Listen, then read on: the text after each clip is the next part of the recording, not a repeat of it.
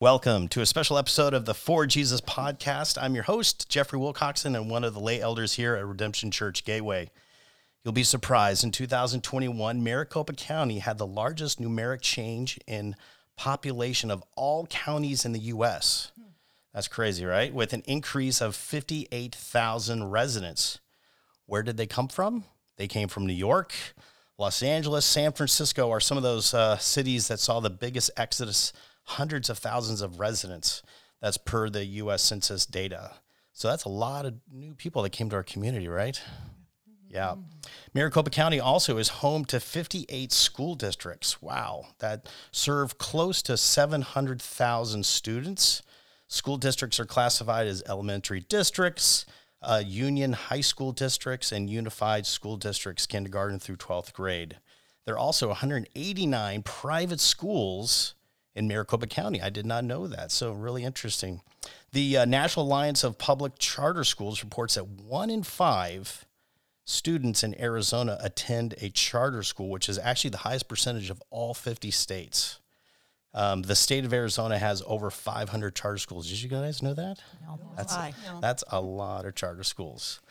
So um, in Arizona, we are directed through law that this is a fundamental right as parents and caregivers to provide lots of choice to explore. So if you're new to education or moved new to Arizona, you're like, wow, there's a lot of choices. We have district schools, open enrollment, charter schools, online learning, private schools, homeschool.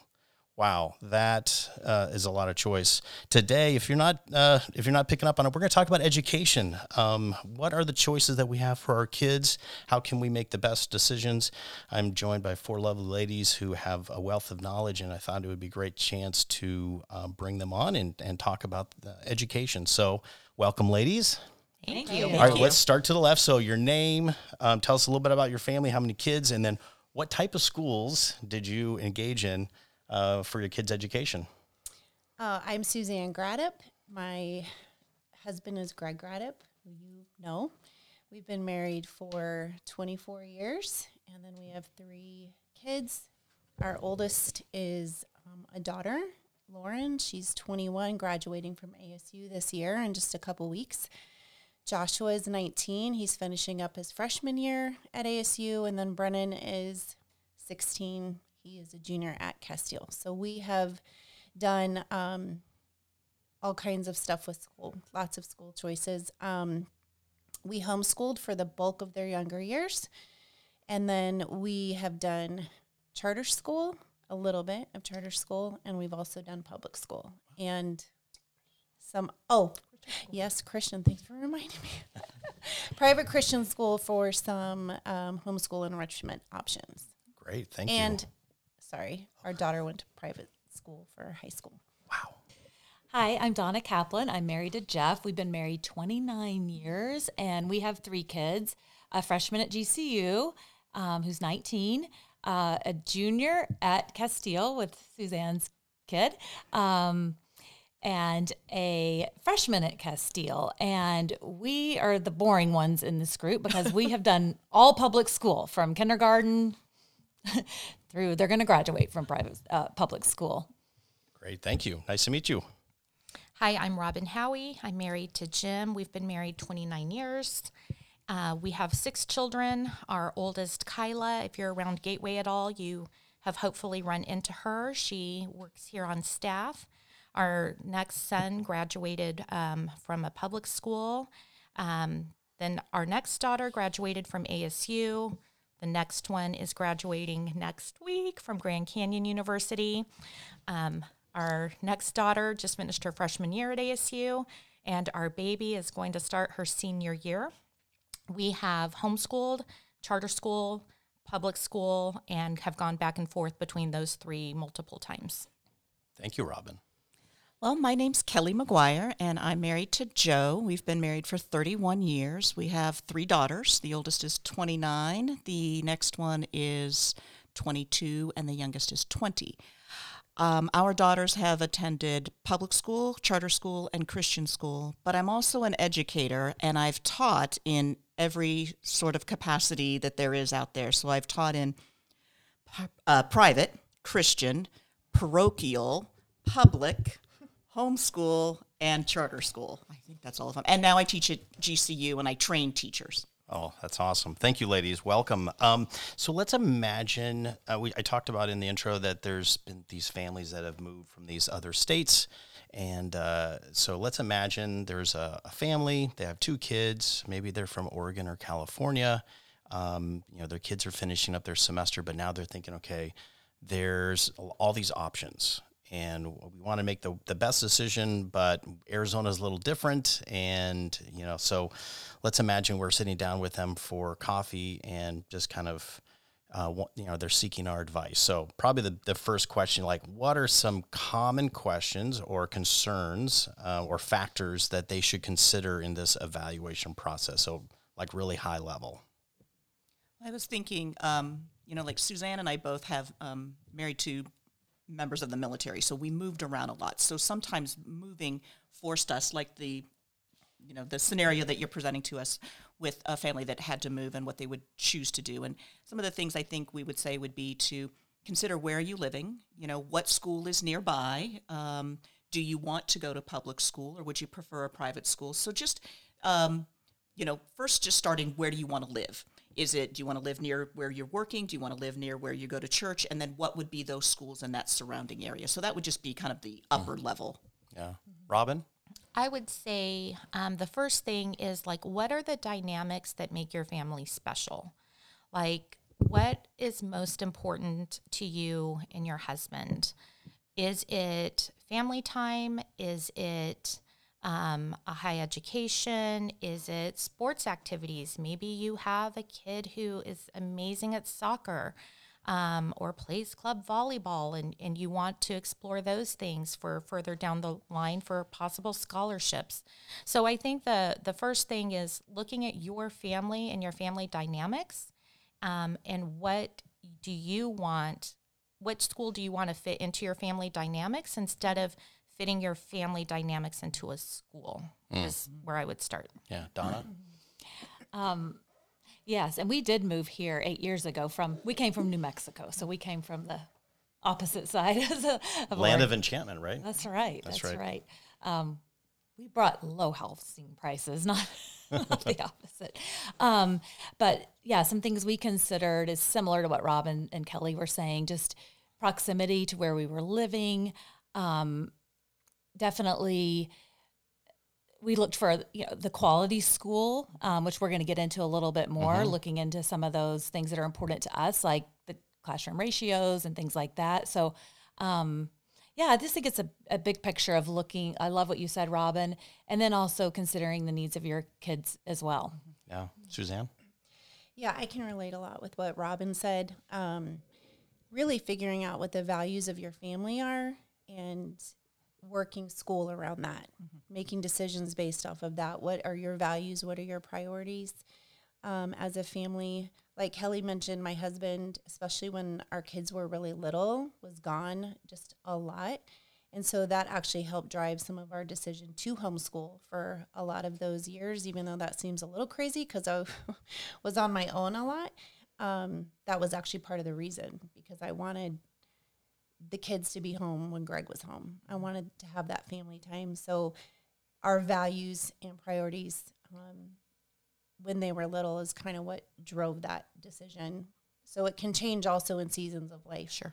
Um, but yeah, just whatever decision you're making, if it's a family coming from Oregon or California or wherever, I'd say just cover it a lot in prayer and don't, um, it can feel so overwhelming. So don't make decisions based out of fear, but um, really talk with people, talk with um, people that you know, maybe that you meet out here through church or whatever. Um, but I would really say get on the same page with your spouse and start with values, your values and priorities as a family, and then go from there. Great. So um, evaluating schools. So what are the things that you're looking for? And and they all, I mean, you all had talked about uh, season of life or your priorities or your culture. Um, but when you're, let's just, let's imagine there's a, an, uh, two elementary schools in your close, your neighborhood, and you have a choice between the two. and you're like, oh gosh, there's two of them. Okay, which one am I going to choose? What are you looking for? What do you want to hear? I, what do you want to see? I think, first of all, you have to know your own children and mm-hmm. what are their interests, what are their strengths, do they need something with special education or, you know, speech pathology, that kind of thing. So, and then, so if you start with your kids' needs, then you can start then evaluating those two elementary schools that you presented and see, well, what do they offer? Um, what kind of curriculum do they have? Do they have special education mm-hmm. um, that might be needed for that particular child in your family? So those would be some of the things mm-hmm. that I would start with. What else? A big priority for me was homework.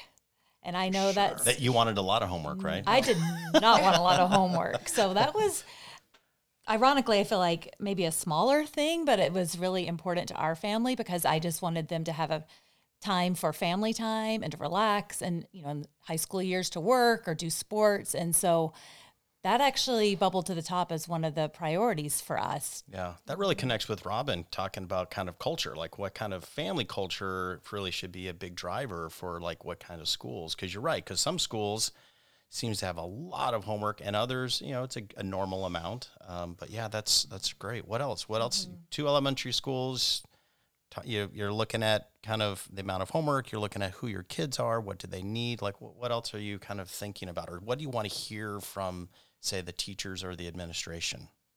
I think maybe just knowing that um,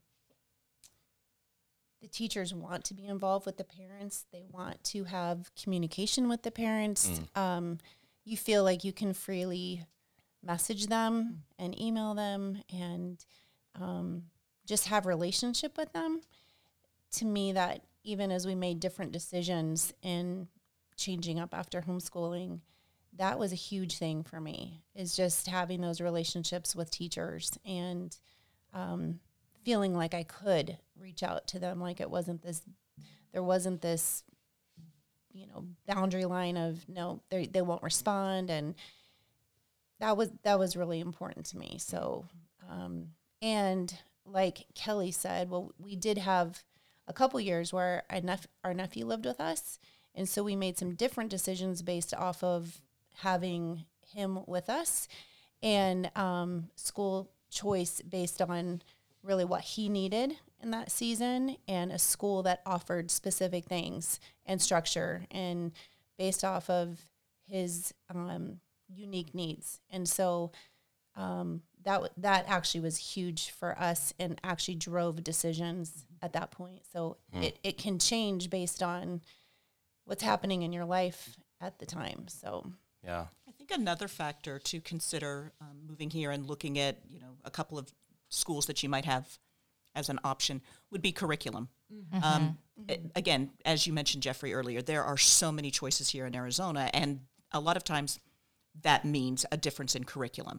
And one thing about charter schools that they get their charter based on something, and many times that's on a curriculum. So if you're looking for, say, like a phonics-based, or if you're looking something for performing arts, or maybe you're looking for music, um, that curriculum can be kind of a, a make it or break it for some families. And so again, going back to what I originally said, knowing your child, knowing your kid, and what their strengths and weaknesses are, that curriculum can play a huge part in that. Mm. So that's mm-hmm. another thing to investigate when you're looking at and maybe narrowing it down to those last, you know, two or three schools that you're you're going to consider would possibly be yeah. curriculum yeah. choices. Even in public schools, you can have traditional public yeah. schools, you can have, so public oh schools aren't all the same. And correct. So the biggest thing I, we did when we, we homeschooled for a while and then we put our, some of our kids in a charter school is I just toured them mm-hmm.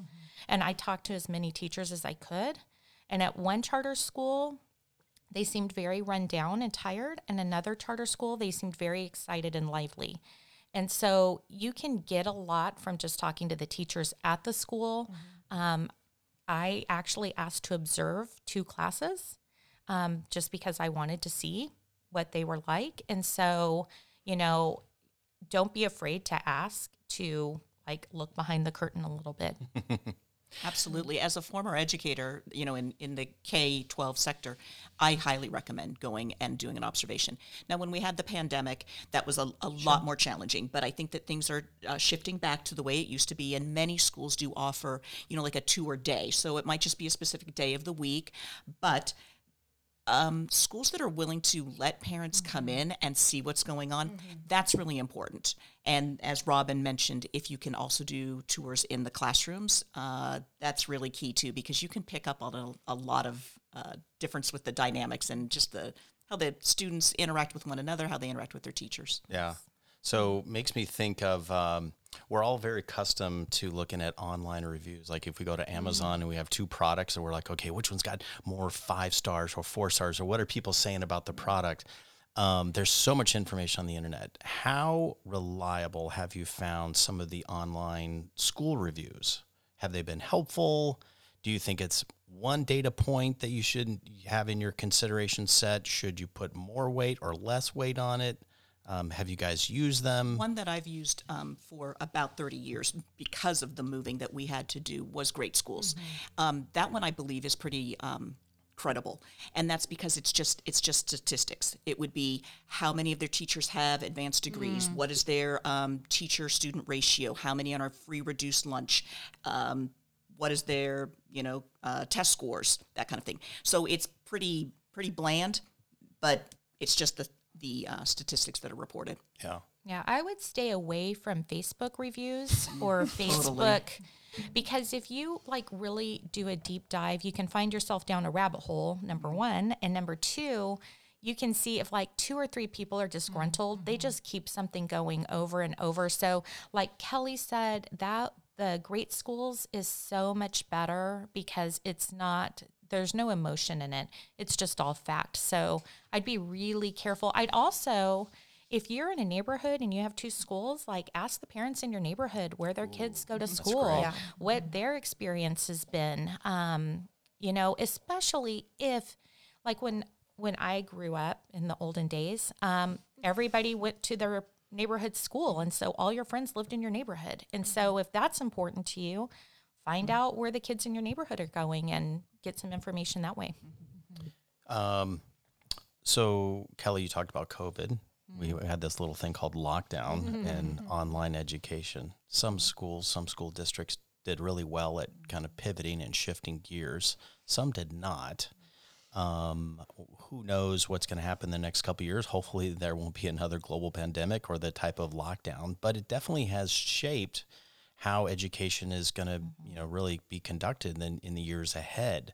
Um, has any of those changes affected uh, your how how it's affected your students, whether it's your your kids or your students with you, Kelly? But just as a, as a parent or parents or family, how are they?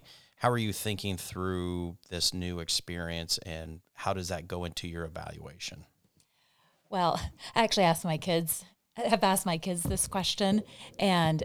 Uh, both my uh, junior and freshman said that all the students are dumber now.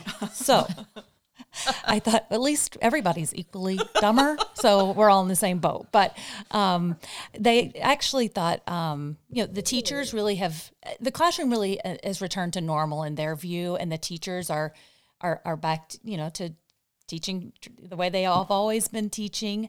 Um I know, obviously, they had to implement Google Classroom and some of the online uh, ways of teaching, and my kids have found that helpful in a number of ways.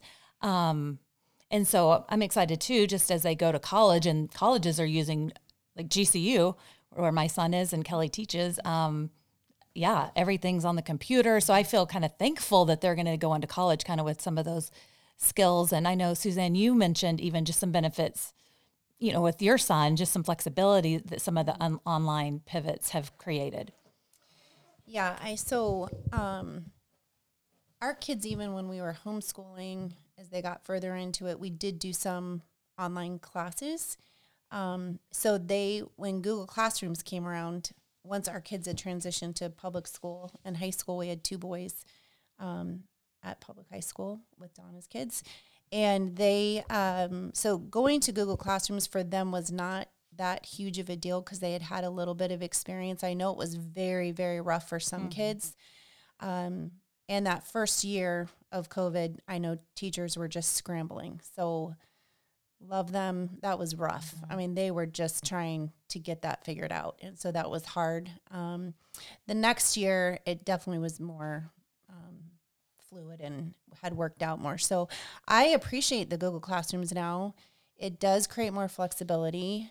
I like, I'm just the person I am. I like structure with flexibility. And so um, a lot of flexibility. So it's been great. Actually, for our youngest, who's a junior, he has been able to, I just feel like uh, his school has now offered um, more flexibility in that they can take some classes online through Chandler Online Academy and do some at school. So he's taking one class at home right now. Um, that's a long story why, but he's doing it at home, and then the rest are at school. The year before, he was able to take two classes through C O A and then the rest at school. So that, I don't believe that that was actually an option before COVID. So I appreciate that. Um, yeah, that's worked. Yeah. It's worked out well for us. That's been one of the benefits that's come from it. That's great.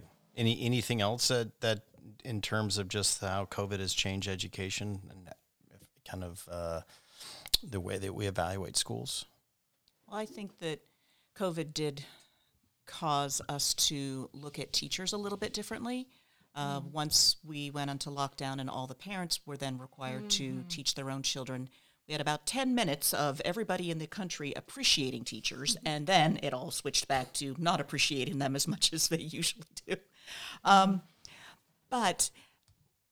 Teachers were asked to do a lot, mm-hmm. and unfortunately, we've lost many, many mm-hmm. thousands and thousands of teachers. There's a huge, huge hole in the state, um, not enough teachers to educate the students, and I do believe that the pandemic did have a lot to do with that. Mm-hmm. It just, it plumb wore them out.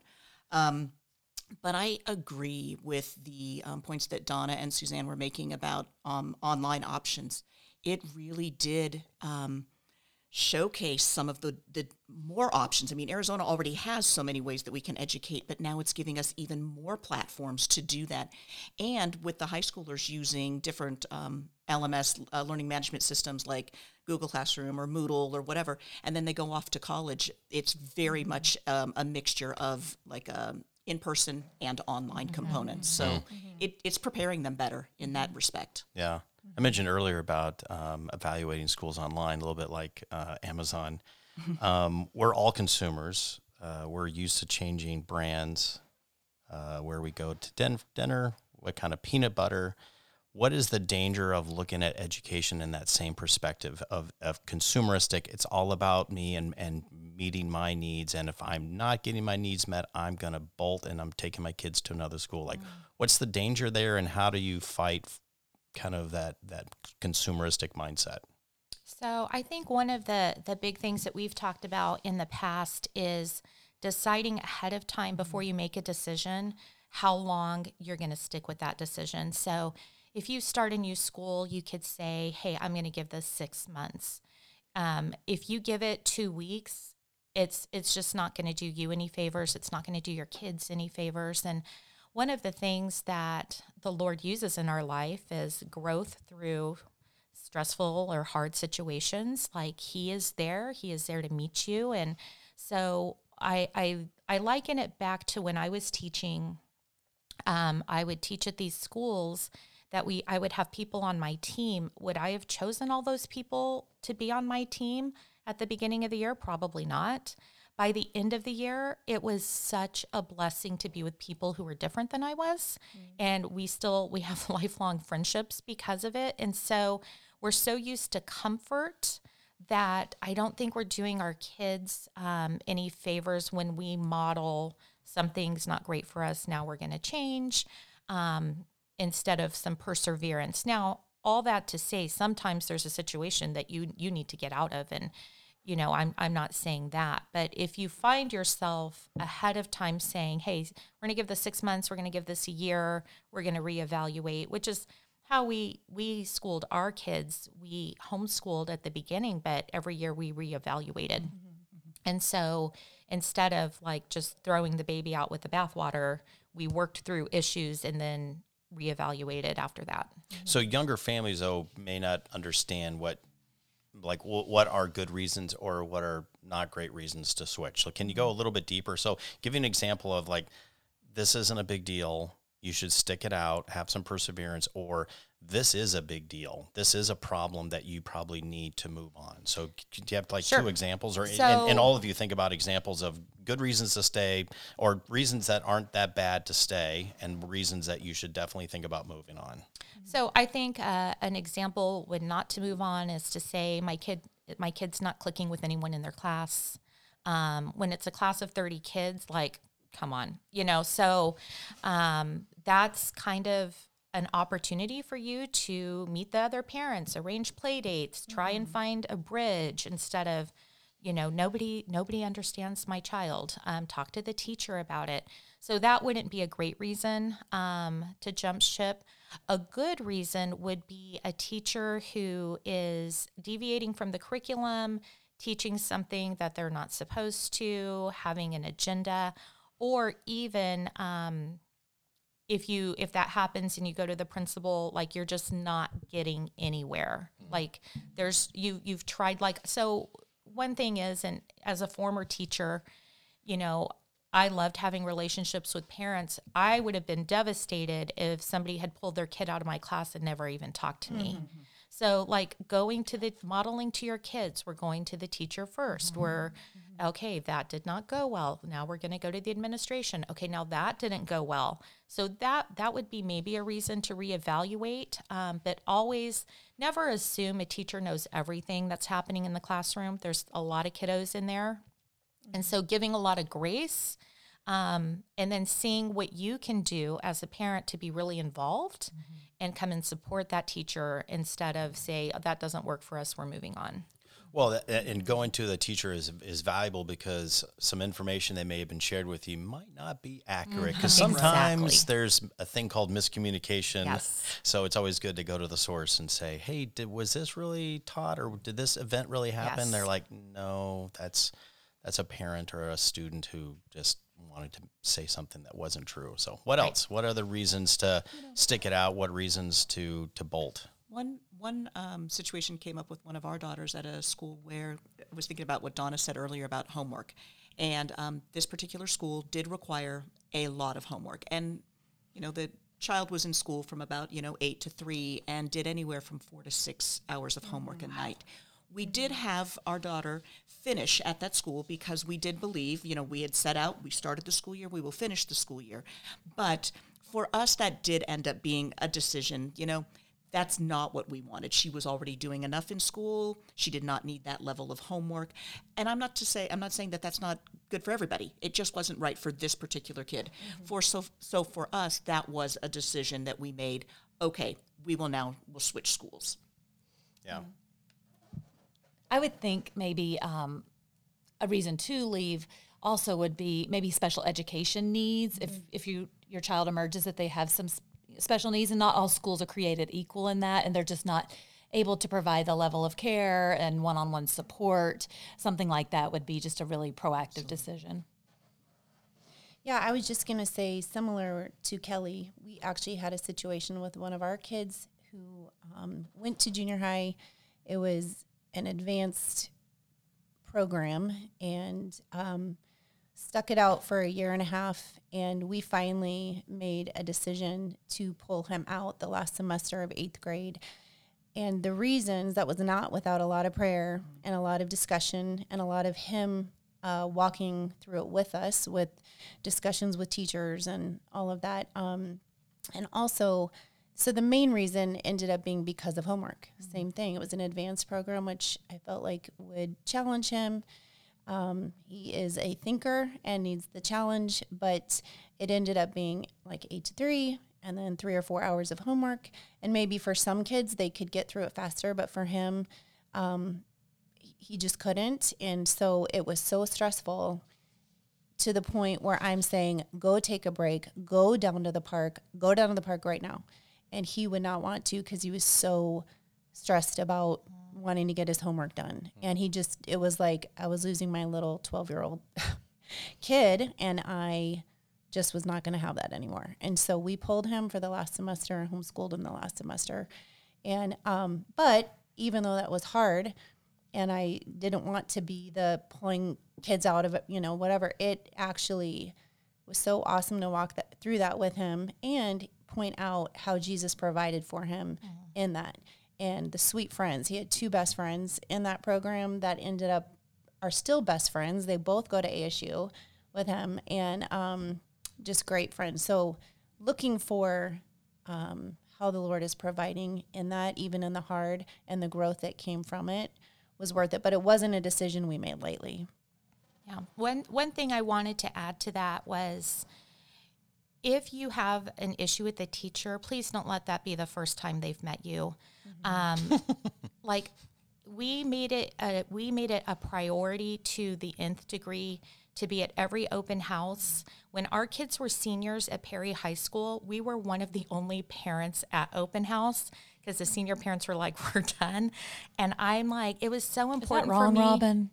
It's not wrong, but it was... Do I have to go? It was important for me, for those parents to know me and to see my face, and so, and to be supportive. Anytime a teacher yes. sent home, yes. we need paper towels, I'm like, yes, I will get mm-hmm. you, you know, like mm-hmm. that they know that you're supported. So one, one thing that happened with one of our daughters at Perry High School was she basically wanted to do her junior and senior year the same year. Um, so that would free her up her senior year to do something else. It had never been done before.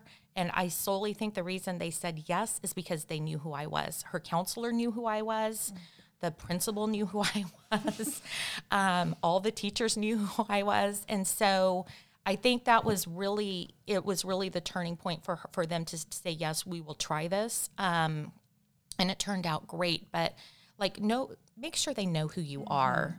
And so when something comes up, you already have a relationship. Yes, that's really yeah. key. one hundred percent. As, as an educator, that's really key, because as a teacher, quite frankly, the parents can be the absolute worst part of our job teaching, or they could end up being one of the best parts. Yes. Yeah. So building those positive relationships with um, the teachers is really, really key.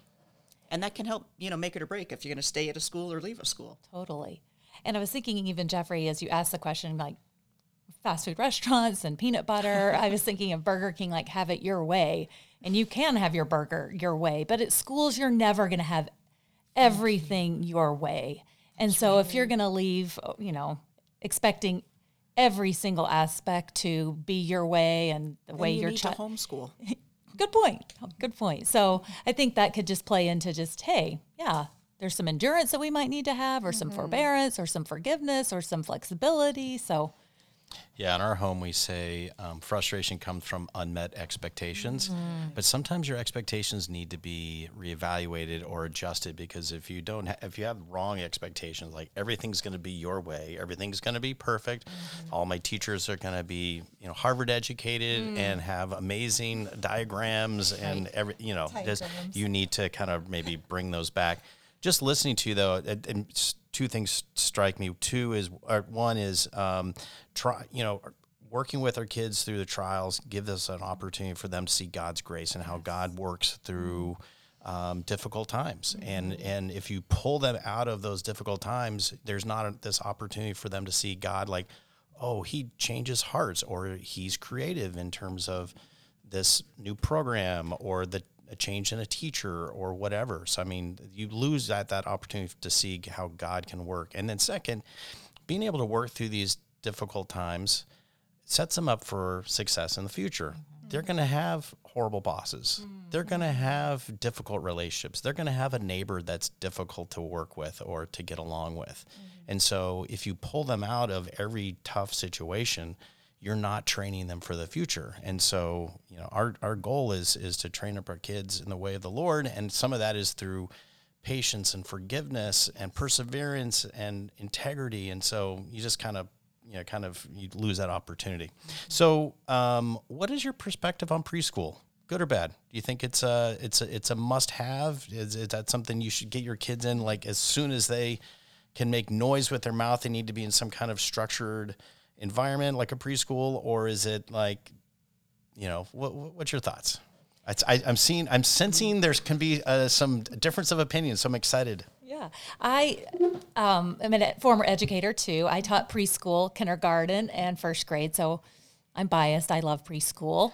I loved teaching it, just loved making it a happy learning environment for families. Um, I don't think it's a must. I think you can do anything in the home that you can do in a preschool. My three kids went to a just a lovely little Christian church preschool. It was like Tuesday, Thursday mornings, nine to eleven thirty. And I mean, I did, you know, being a kindergarten teacher, want them to be prepared academically and everything. But really, it was just, it was just a lovely experience for them. It was more kind of like we were talking about, kind of this fit for the whole family and our family culture. My best friend, her kids went there, so we carpooled.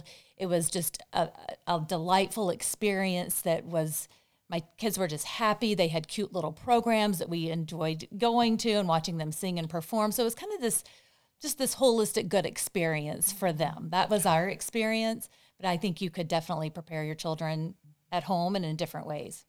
Suzanne?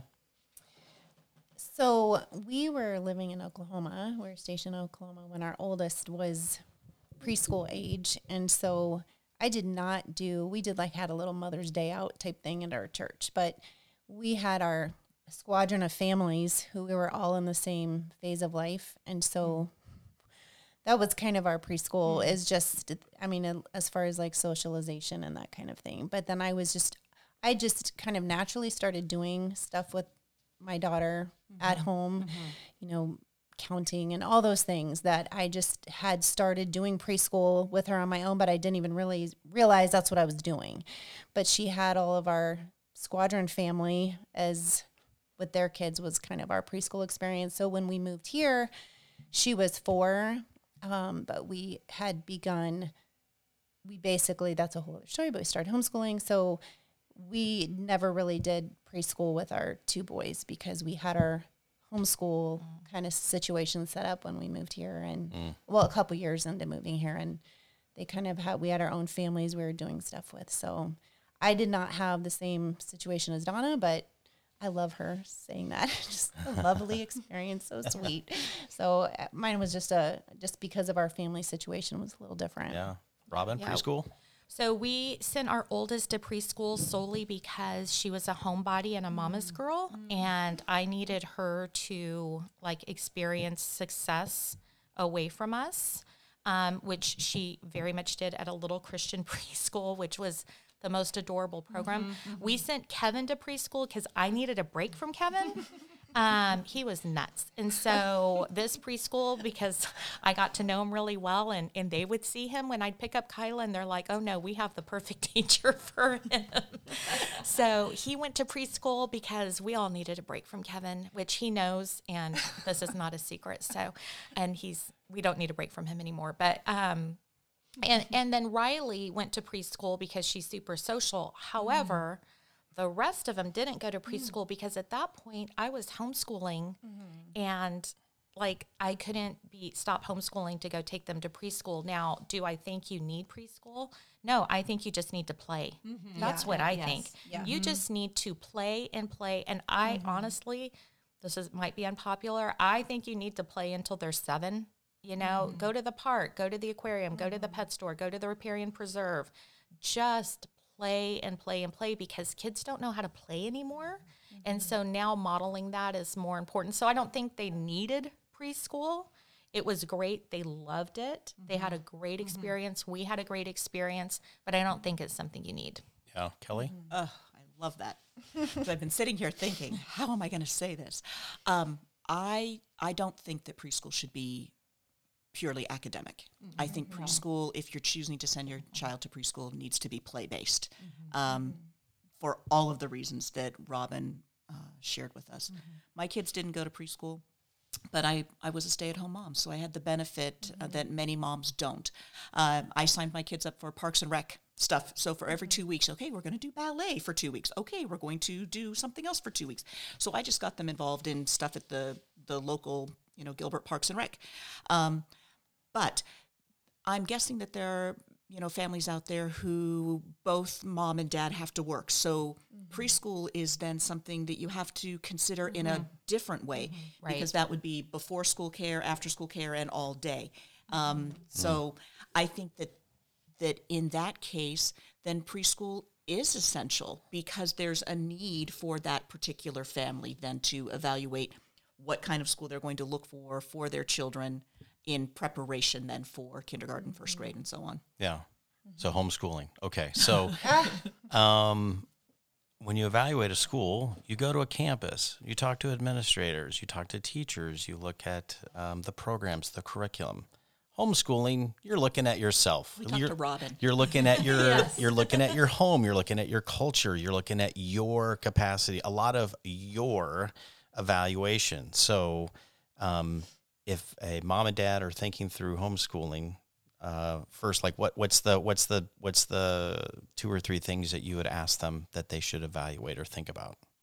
Um, well, first, I would ask them what they know about homeschooling, because once upon a time, all homeschoolers look the same. That is not the case anymore at all. And so um, my background was teaching. A friend asked me to go to the homeschool convention with her and pick out curriculum. And I said these words, which I should never have said. I said, no, no, don't be one of those people. And um, I went to the homeschool convention with her, and like, two hours into it, I called my husband. I'm like, I think we're supposed to homeschool. And he's like, who is this? um, because it opened, for me, coming from education, it opened up a world for teaching my kids what I wanted to teach them, when I wanted to teach them certain things. And so I just found so much freedom in it. So I would ask them, what do they know about homeschooling? That would be question number one. Question number two, um, would be like, who have you talked to who has homeschooled, and who have you talked to as homeschooled kids in multiple ages? Mm-hmm. Like, not just, hey, I've homeschooled my mm-hmm. child for first grade. Like, who's homeschooled their kids for junior high? Like, mm-hmm. look, I, I look at everything as like, this could be a long-term thing, so I want to learn as much as I can about it. And then the last question I would ask them is, do they know, I feel like this is key, do they know their own learning style, and do they know their kids' learning styles? Because a lot of times I see homeschoolers who are frustrated because they're teaching their kids the way they learn, not the way their the way the kids learn. And so, like, just being aware of those three things, those would be my first three questions. Yeah, I agree with all of that. Um, I would, I wrote down some ideas, but I would say, what's your motivation mm-hmm. for homeschooling? Again, going back to the fear, mm-hmm. not doing something, making a choice, a decision out of fear. Mm-hmm. Um, so what is your heart behind why you want to do this? Like I mentioned in the beginning, um, my husband was gone a lot. Well, we just moved here to Arizona when our daughter was four, and there was just so much. I already, back all those years ago, felt all this pressure. There were so many options, trying to decide where we were going to live, and I was, like I said, I'd already kind of was doing preschool with my daughter without even realizing that's what I was really doing, um, but then got here, and I my husband was gone a lot, and I just said, you know, let's just let's think through this, like, what would this look like for our family with homeschooling? It would give us a little bit of um, time to make some decisions, to look, to mm. consider options. And so we decided to homeschool. Um, so that's kind of, and I wanted the time, the kids to be home when he was home. So that was a motivation for us. Um, also, if you are married, I know there's probably single parents out here listening to this, um, which makes decisions a little different, but um, is your spouse on board? Yes. You have to be in uni- unity with your spouse on this, because homeschooling is a big deal. Um, and so again, like Robin said, have you talked to families that have homeschooled? Do you know kind of what you're looking at? Because it is, a, it's a huge deal. You are home with your kids. You don't get the breaks maybe some other families do when their kids go off to school. So your life is going to look different. And, um, that's just something you have to, you have to think through. How, what is this going to look like? And, um, so it's a huge commitment. Know that you're going to have great days and hard days. It's not going to look like this perfect little homeschooling situation right. at your kitchen table, and all the kids are listening and perfectly behaved, and we all get everything done. It does. It doesn't. Most days actually don't look like that. Um, yeah. And then I would say for sure, like Robin said, with the learning style, that takes time to figure out. You may know your own, but you don't necessarily know your kids. So that takes time, and that's where I would say talk to at least two or th- three other homeschooling families who have done it for different periods at different stages of life. Um, and like you also mentioned, the homeschool um, conference. Mm-hmm. That is so overwhelming. You walk in and there's yes. thousands of curriculums. And so talking to different families to figure out kind of what worked and maybe where to start, and know that you can change it. Um, right. I I like to have structure, like I said, with flexibility. So that drove some of my decisions. But I also changed things up over the first three, four years because I was learning mm. how my kids learned. Right. And I didn't know that until I started teaching them. So it was an awesome experience. I never will regret those days. Um, my kids probably have funny stories about all that. But um, it's a sweet, sweet time, but it is, it's a lot. So yeah. Get connected and have support.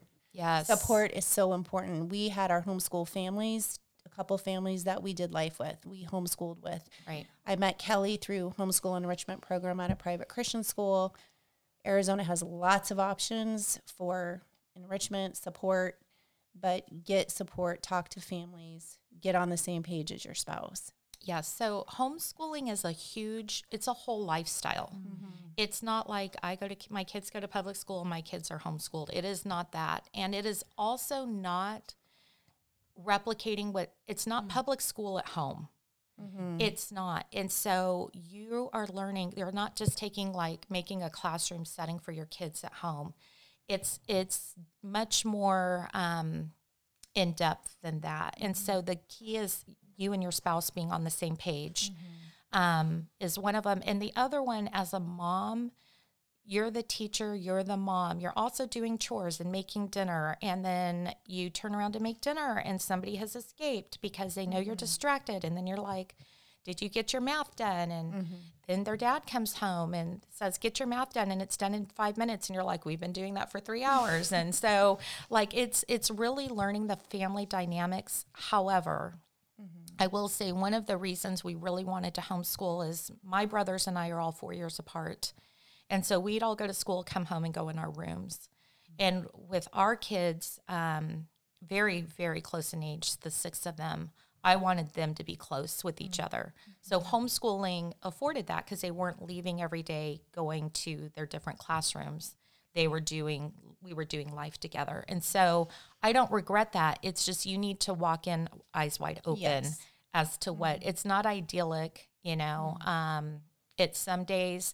There are times that I called Jim and told him um, the kids were locked outside, and if Jim let them in, I was out of there. And so mm-hmm. he was like, uh-oh.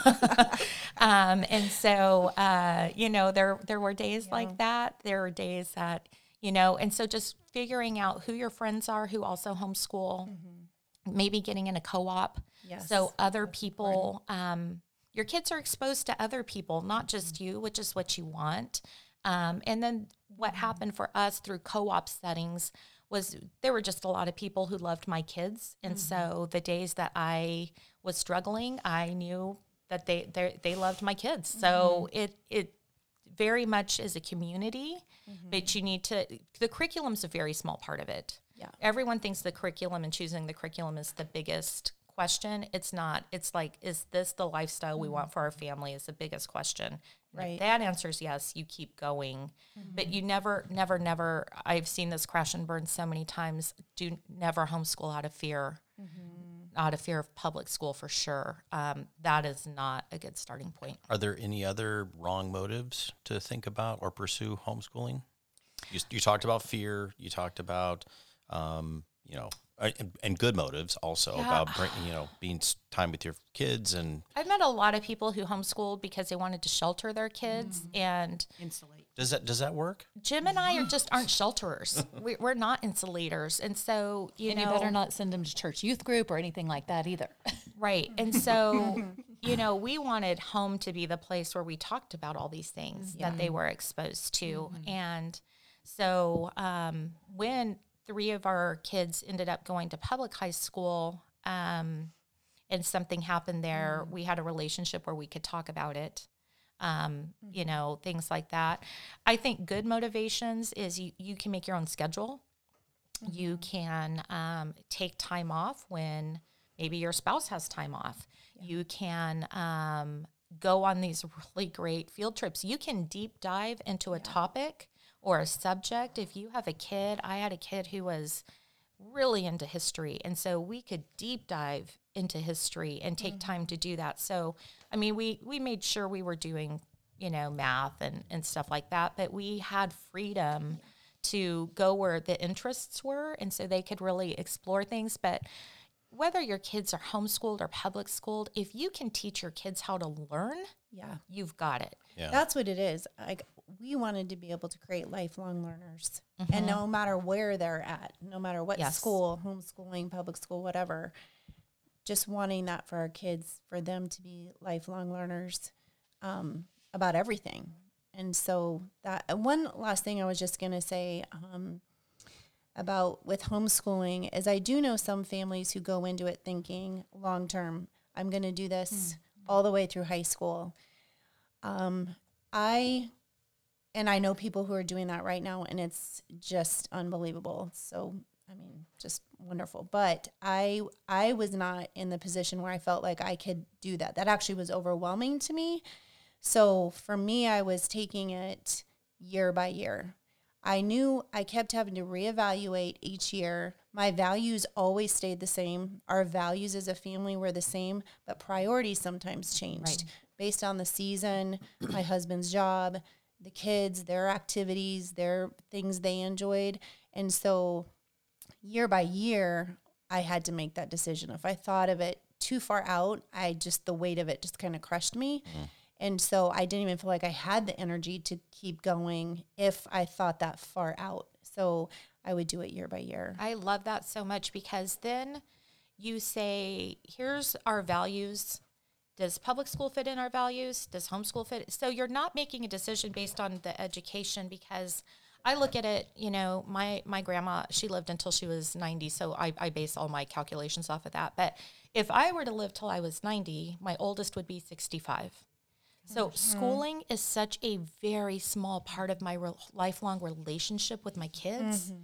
that if you base your stuff off your, fa- your decisions off your family values, that has long lasting like implications, just yeah. implications rather than schooling, because that's mm-hmm. just a short window. Yep. Yeah. So the unfortunate reality is we will sometimes be criticized for our decisions. um, oh, you send your kids to public school? I can't imagine you doing that. Oh, you homeschool? Okay, you guys are weird. Mm-hmm. Oh, private school? Oh, okay, someone's, uh, did, did someone get an inheritance? You know, there's a lot of stigma, uh, uh, stigmas or, or I guess criticism that we can face. How have you kind of handled that? How have you been able to either lovingly engage in that conversation or, yeah. I mean, I would just bring up something Suzanne even mentioned at the beginning about really covering something in prayer and really getting the wisdom from other people, like we've mentioned. And then you're just, you're super secure in the leading uh, of the Lord and of your family mm-hmm. in that setting and united with Him. And so, you know, as you receive maybe some judgment or pushback or disagreement, you know, and you're confident in your decision that was made in conjunction with your spouse, like we've talked about, and really just faithfully following where the Lord, you feel like the Lord has led you, at least for that year or that season. Yeah. Mm-hmm. Have you guys experienced that, being criticized oh, yeah. for the choices? Yes. Yeah. Sure. And was that painful? Or did you yeah. not, or do you not let it bother you? I, so just with homeschooling in the beginning, um, and it, it was just tricky because I had family, they, they've never been, I mean, no one had ever homeschooled in our family. And so it was just hard to understand, and uh, my family are huge public school supporters. I was the sixteenth one in my family to graduate from Chandler High School. Wow. My sister, the seventeenth, and so that was, it, it was, I think it was a little bit of a loss for them just when they were, um, the kids were younger, just you know, that was their heart, which I totally got. And so in the beginning, I did feel like I had some of this, like, trying to prove what mm. I was doing and that I could do it. And I was, you know, this, our kids were going to turn out just fine and all this. But um, I realized, too, actually, my husband's the one that pointed this out to me, um, that we weren't doing it for the approval mm-hmm, mm-hmm. of man. Like, mm-hmm. it was for the Lord, and it was a value for our family. But we didn't – we didn't need everyone else to under understand. And so him saying that to me actually took this weight off of me, because I did feel like I was trying to prove something in the mm. beginning. I didn't re- it's I, I didn't know that in the beginning that's what was happening, but I think that later on I realized. And it's been so sweet, because those family members now, all these years later, and my sister homeschools and is just incredible at it. They're on the road with their kids, and four amazing kids, um, that those people that my family that wasn't sure about it in the beginning, now all these years later, they rave about what my sister's doing and her kids, and just, yeah. they see it, but they just didn't know. They just didn't know. And so, um, and that's okay. I had to just come to terms with, no matter what decision we were making, even when we did charter so- school for a couple of years, or then changing to public school, because then you might have some people that are like, well, why are you doing that? Mm-hmm. And, you know, yeah. I just had to, everything, God really grew me in the fact that I was trusting in him, mm-hmm. and mm-hmm. we were putting our, our, we were walking with him in this mm-hmm. decision, um, but loving, really loving others where they were at, and, and, just saying, it's okay, like, let me talk to you about this, and love them, they didn't understand or whatever, like, I'm still going to love them where they were at right. with that. Mm. Um, yeah. And I think even just what our church teaches so much is this posture of curiosity and asking questions as we engage with other people. And mm-hmm. people probably have pretty good reasons that match their values for what they're doing. Yes. And so just the constant kind of comparing, and really it's probably, you know, an identity issue in myself. You know, am I... am I not a good parent because I'm not homeschooling? And like Suzanne said, just really kind of growing with the Lord in that, and wrestling through if you're finding any kind of identity in your children's school choice. And um, so as much as it is for the kids, it is for the parents too. Mm. Mm-hmm. What about when you guys experienced So for criticism? us, um, I come from a long line of family of educators. So mm. it was... Um, I think they they took it as we were making a statement against mm. public school, mm-hmm. which yeah. is not what we were doing, right. and not not why we made that decision. And um, we did have a family member who loved when she would see our kids to quiz them on random facts to make sure, you know, I was teaching them things. And I was like, who was the first president of the United States? Yeah, exactly. It's like, what's Abraham the, Lincoln. What's oh, the, no. the Dewey Decimal System. And they're like, huh? Um, so that was super, you know, that was super fun. Um, and so it was fine. And, and once they, once is my family like started seeing things and, and understanding what homeschooling was, they didn't know what homeschooling was. Right. And so understanding that, that helped. So we homeschooled all of our kids. And then in two thousand ten, um, we had just come off a massive house fire. Mm-hmm. My grandmother died, Jim's dad died, my dad died, all in one year. And mm-hmm. so the toll that it took, especially on me with like helping to care for my dad, I just needed a break. Mm-hmm. And so that's when we put our kids in a charter school. Mm-hmm. And so they were in a charter school for two years. Um, and the funny thing was, it was our homeschooling oh friends who were like, just, they couldn't believe we would actually like throw our kids to the wolves. How basically. Dare you, Robin.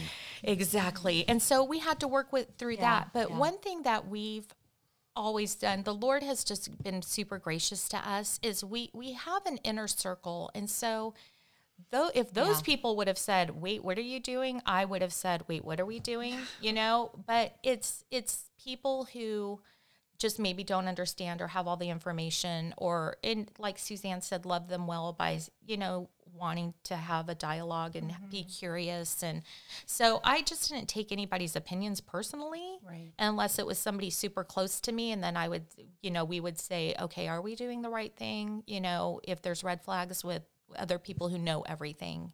Right. Um, and so then when we put our, then when we put our kids, um, our son wanted to go into the Navy. He decided he wanted to go into the Navy when he was thirteen. And Jim, in his wisdom, just did not think going from mm-hmm. homeschooling to the Navy would be a good idea.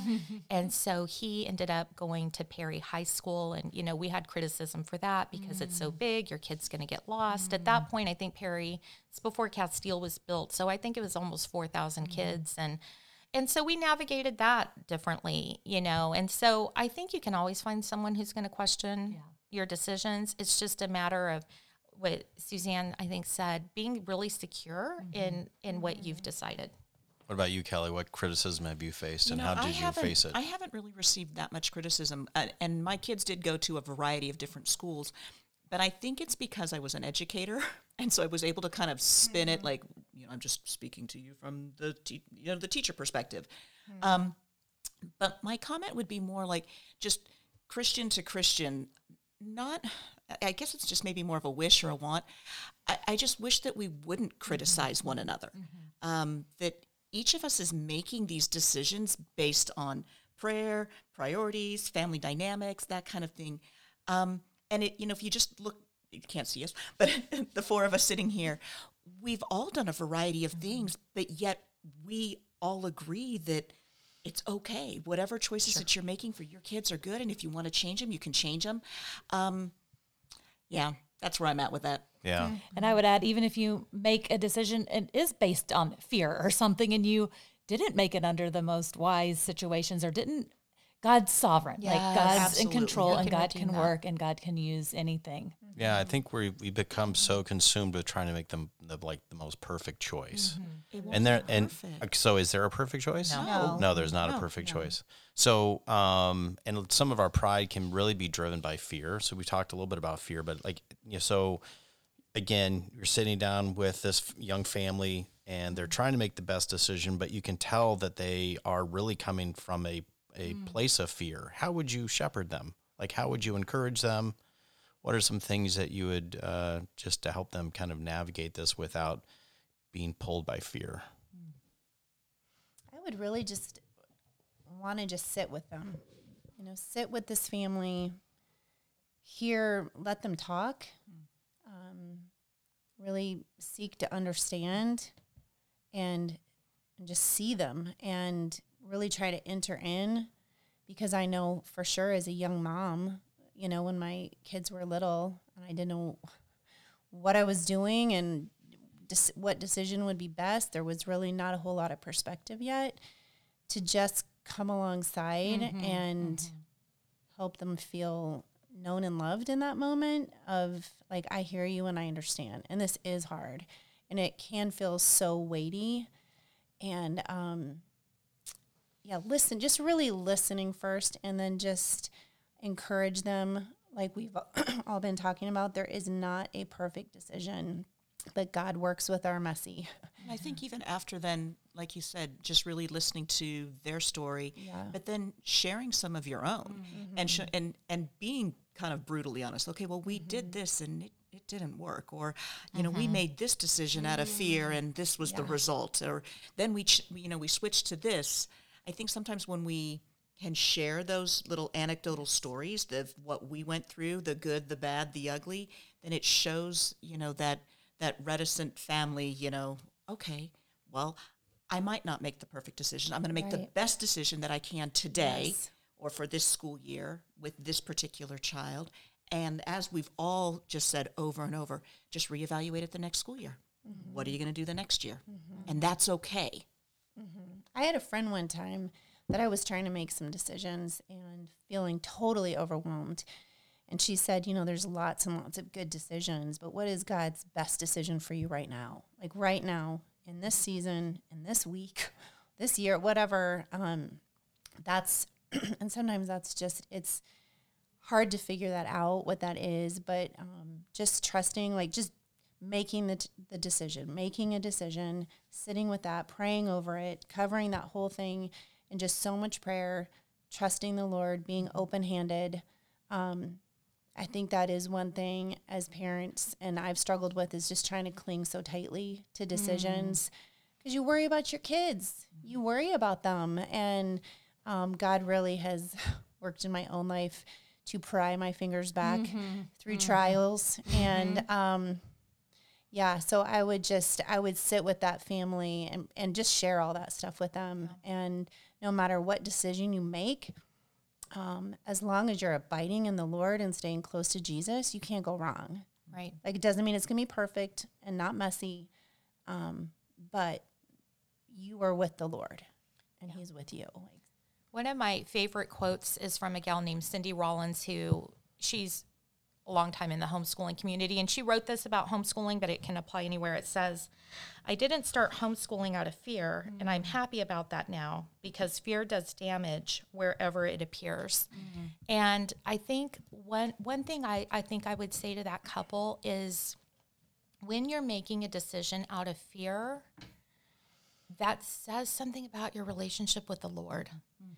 And so, like, even looking at that and saying, okay, aside, if we're talking school choice, let's just stop talking school mm-hmm, choice right mm-hmm, now. Mm-hmm, and mm-hmm. let's talk about where your relationship is with the Lord, because um, that's not where he lives. He doesn't mm-hmm. live. He doesn't give us a spirit of fear. Right. And so really honing in on that, then, you know, whatever decision you do, you're wrapped in his love. You're wrapped mm-hmm. in his care. There's, there's grace for for things. I don't know if there's any best decision ever, you know? Um, mm-hmm. And so I think we're so paralyzed about the best decision, we miss out on some good things that the Lord has mm-hmm, for us. Mm-hmm. So really, like, looking at what is that fear, what is it really saying, mm-hmm. and being secure in who you are in the Lord. Because how he parents us is how we want to parent our kids. And it was it's with loving love, with kindness, with gentleness. And so if we go into these decisions with love, with kindness, with gentleness, with wanting the best for our kids, mm-hmm. um, that's that's a better path. Mm-hmm. So just to wrap up, just kind of a summary of kind of what we've heard. So, um, you know, evaluate, um, you know, schools and programs from a lot of different angles. Talk to people, talk to neighbors, get online, take tours. Uh, one of the biggest ones I heard is know your kid. Like, what's their learning style? You know, where are they at in the season of life? Like, what do they need? Um, you definitely need to be on the same page with your spouse, like really trying to understand and, you know, making this decision together as a couple. Um, and then, you know, what is your family culture and dynamics? Though a lot of that can play into it. If you have sports, you have um, your location to the schools, a lot of homework, less homework. Um, And then just last, like, not being motivated by fear. Um, what else would you add as we wrap up? Like, what's the one other thing that, you know, as your kind of main takeaway for people listening? I mean, we definitely hit on it, but trying to eliminate all trials or hardships that your kids might go through, and how that might even just rob them of their own spiritual walk with Jesus. I know my daughter was in a hard math class, and we did, you know, we talked to the teacher and all the, the things that we've talked about, but we really landed on she needed some endurance and some perseverance, and that's kind of a character growth area that we needed for her. And so it was actually like, well, maybe she's not even going to get the math best math education this year, but we valued that her Christ-likeness and endurance and things like that was also important, and that she needed that. And we also prayed over it. She, she, we made a prayer card for it. And she did endure. And she did find Jesus being with her in that class and providing for her, like we've talked about. And so really her faith grew through that trial. And if I would have tried to eliminate all trials that my kids go through, I, I would be really robbing them of their faith growth and their walk with Jesus. And so I just even... leave that with, okay, that was a bad math teacher, a bad math experience. Maybe she's in a little bit of a deficit, but praise the Lord, like, she's walking closer with Jesus now. Thank you. Mm-hmm. What else? I was going to mention something that we hadn't maybe touched on, and that can be uh, listening to your kid. Mm-hmm. Um, I don't know so much that this my story would apply toward, you know, younger kids, but when one of my kids was maybe about a freshman in high school, she wanted, she wanted to switch to a different school. And Joe and I really weren't on board with that. Well, you know, God bless that kid. She basically wrote a persuasive essay awesome. and then came out and presented it to us one night. And she had all of the arguments, the counter arguments, and, you know, the rebuttal, the, the proof. Mm. And she went, she went to bed, and Joe and I just kind of sat there and looked at each other and went, well, that was well done. And it gave us an opportunity to really think about what our, our child wanted mm-hmm. and needed. She was able to articulate that to us. And then we really did take that into consideration. Yeah. And we, we actually switched her school for her because oh, that's awesome. it was it was really well constructed. She yeah. had a lot of good arguments on it. So I think listening to your kid can be a really important thing as well. That's great. Robin, Suzanne? I, I was just thinking about kind of this analogy that I shared with Donna last week. We had these guys coming out to cut our trees. Mm. They grew. Um, they were just gross. And so they were huge and scraggly. And so I was talking to the tree guy as he had, um, he was cutting it, or he was talking about how they were going to cut it. And I said, do we need to have stakes in these trees now? You know, mm. they're like four or five years old. And I'm afraid this one is kind of leaning, and I'm afraid if it, as it continues to grow, it's going to eventually fall over. And he said, no, he said, actually, the um, the storms are what are going to strengthen this tree, the um, monsoon season, and we need to let it have some give, mm-hmm. and it's time for the stakes to be off, and we need this, you know, it actually um, makes their roots grow strong, mm-hmm. deeper when they're pushed. And I looked at him, and I was like, that is like what Jesus does to us. He's like, that is like parenting, you know, that's parenting. And um, he probably thought I was crazy. He's like, okay. But um, it's just true. Like what mm-hmm. Donna said, we, you know, God's been prying my fingers off all mm-hmm, these years mm-hmm. and allowing. Removing the stakes. Yes, removing the stakes. And the other thing he said is that each year you have to prune them less. Mm-hmm. And oh. there's always wow. pruning. Yeah. But it's less often, and when after the child, I know, wasn't it great? And so I said, Donna, I gotta, I gotta remember this. But um, just in that, I have seen that in our own kids' lives and in my life for mm-hmm. sure. Mm-hmm. God has grown me more as a parent, as a parent, mm-hmm. um, and a spouse. But I mean, God has refined me more in parenting mm-hmm. than anything else. Mm-hmm. Um, and so I would just say, you know, the trials for our kids and for us mm-hmm. is a really good thing because mm-hmm. it's growing us and, and rooting us more. Thank you. That's so good. Robin? Mm-hmm. I would say um, whatever schooling decision you make doesn't define who you are. Mm-hmm. It doesn't yeah. define who your kids are. Mm-hmm. It doesn't define your relationship with the Lord. It's just a decision. And so sometimes we place so much weight on it. Mm-hmm. This isn't a lifelong decision. You need to... Um, you know, take that into consideration. And my, my last quote, which I love quotes, is, is one of my favorites. It says, the most extraordinary thing in the world is an ordinary man and an ordinary woman and their ordinary children mm-hmm. by Amen. Chesterton. And I'm like, that's who we want to be. We want to be ordinary people who just love the Lord mm-hmm. and not like this standout wherever we go. Mm-hmm. And so this decision, although important, doesn't define who you are. Mm. Suzanne, Donna, Robin, Kelly, thank you so much. Um, thank you for your time. Thank you for your, your service to our church and your faithfulness to Christ. Um, those of you listening, we love you. We know yeah. this is, can be a difficult decision, but a decision where you can see God's grace. You get a chance to, to know your kids, to um, be on the same page with your spouse. Mm-hmm. You know, our goal um, here at Redemption is is to equip the saints and um, to make disciples. And so we are hoping that this has been encouraging to you. We hope, you know, we didn't answer all probably all of your uh, questions. So f- feel free to reach out to us. We'd yes. love to help you. But uh, all of life is all for Jesus, and we want to honor him. And he gives us these opportunities to grow and to love him and to trust him through these. Um, so we love you. And in Jesus' name, amen. Amen. Thanks, Jeffrey. Thank you.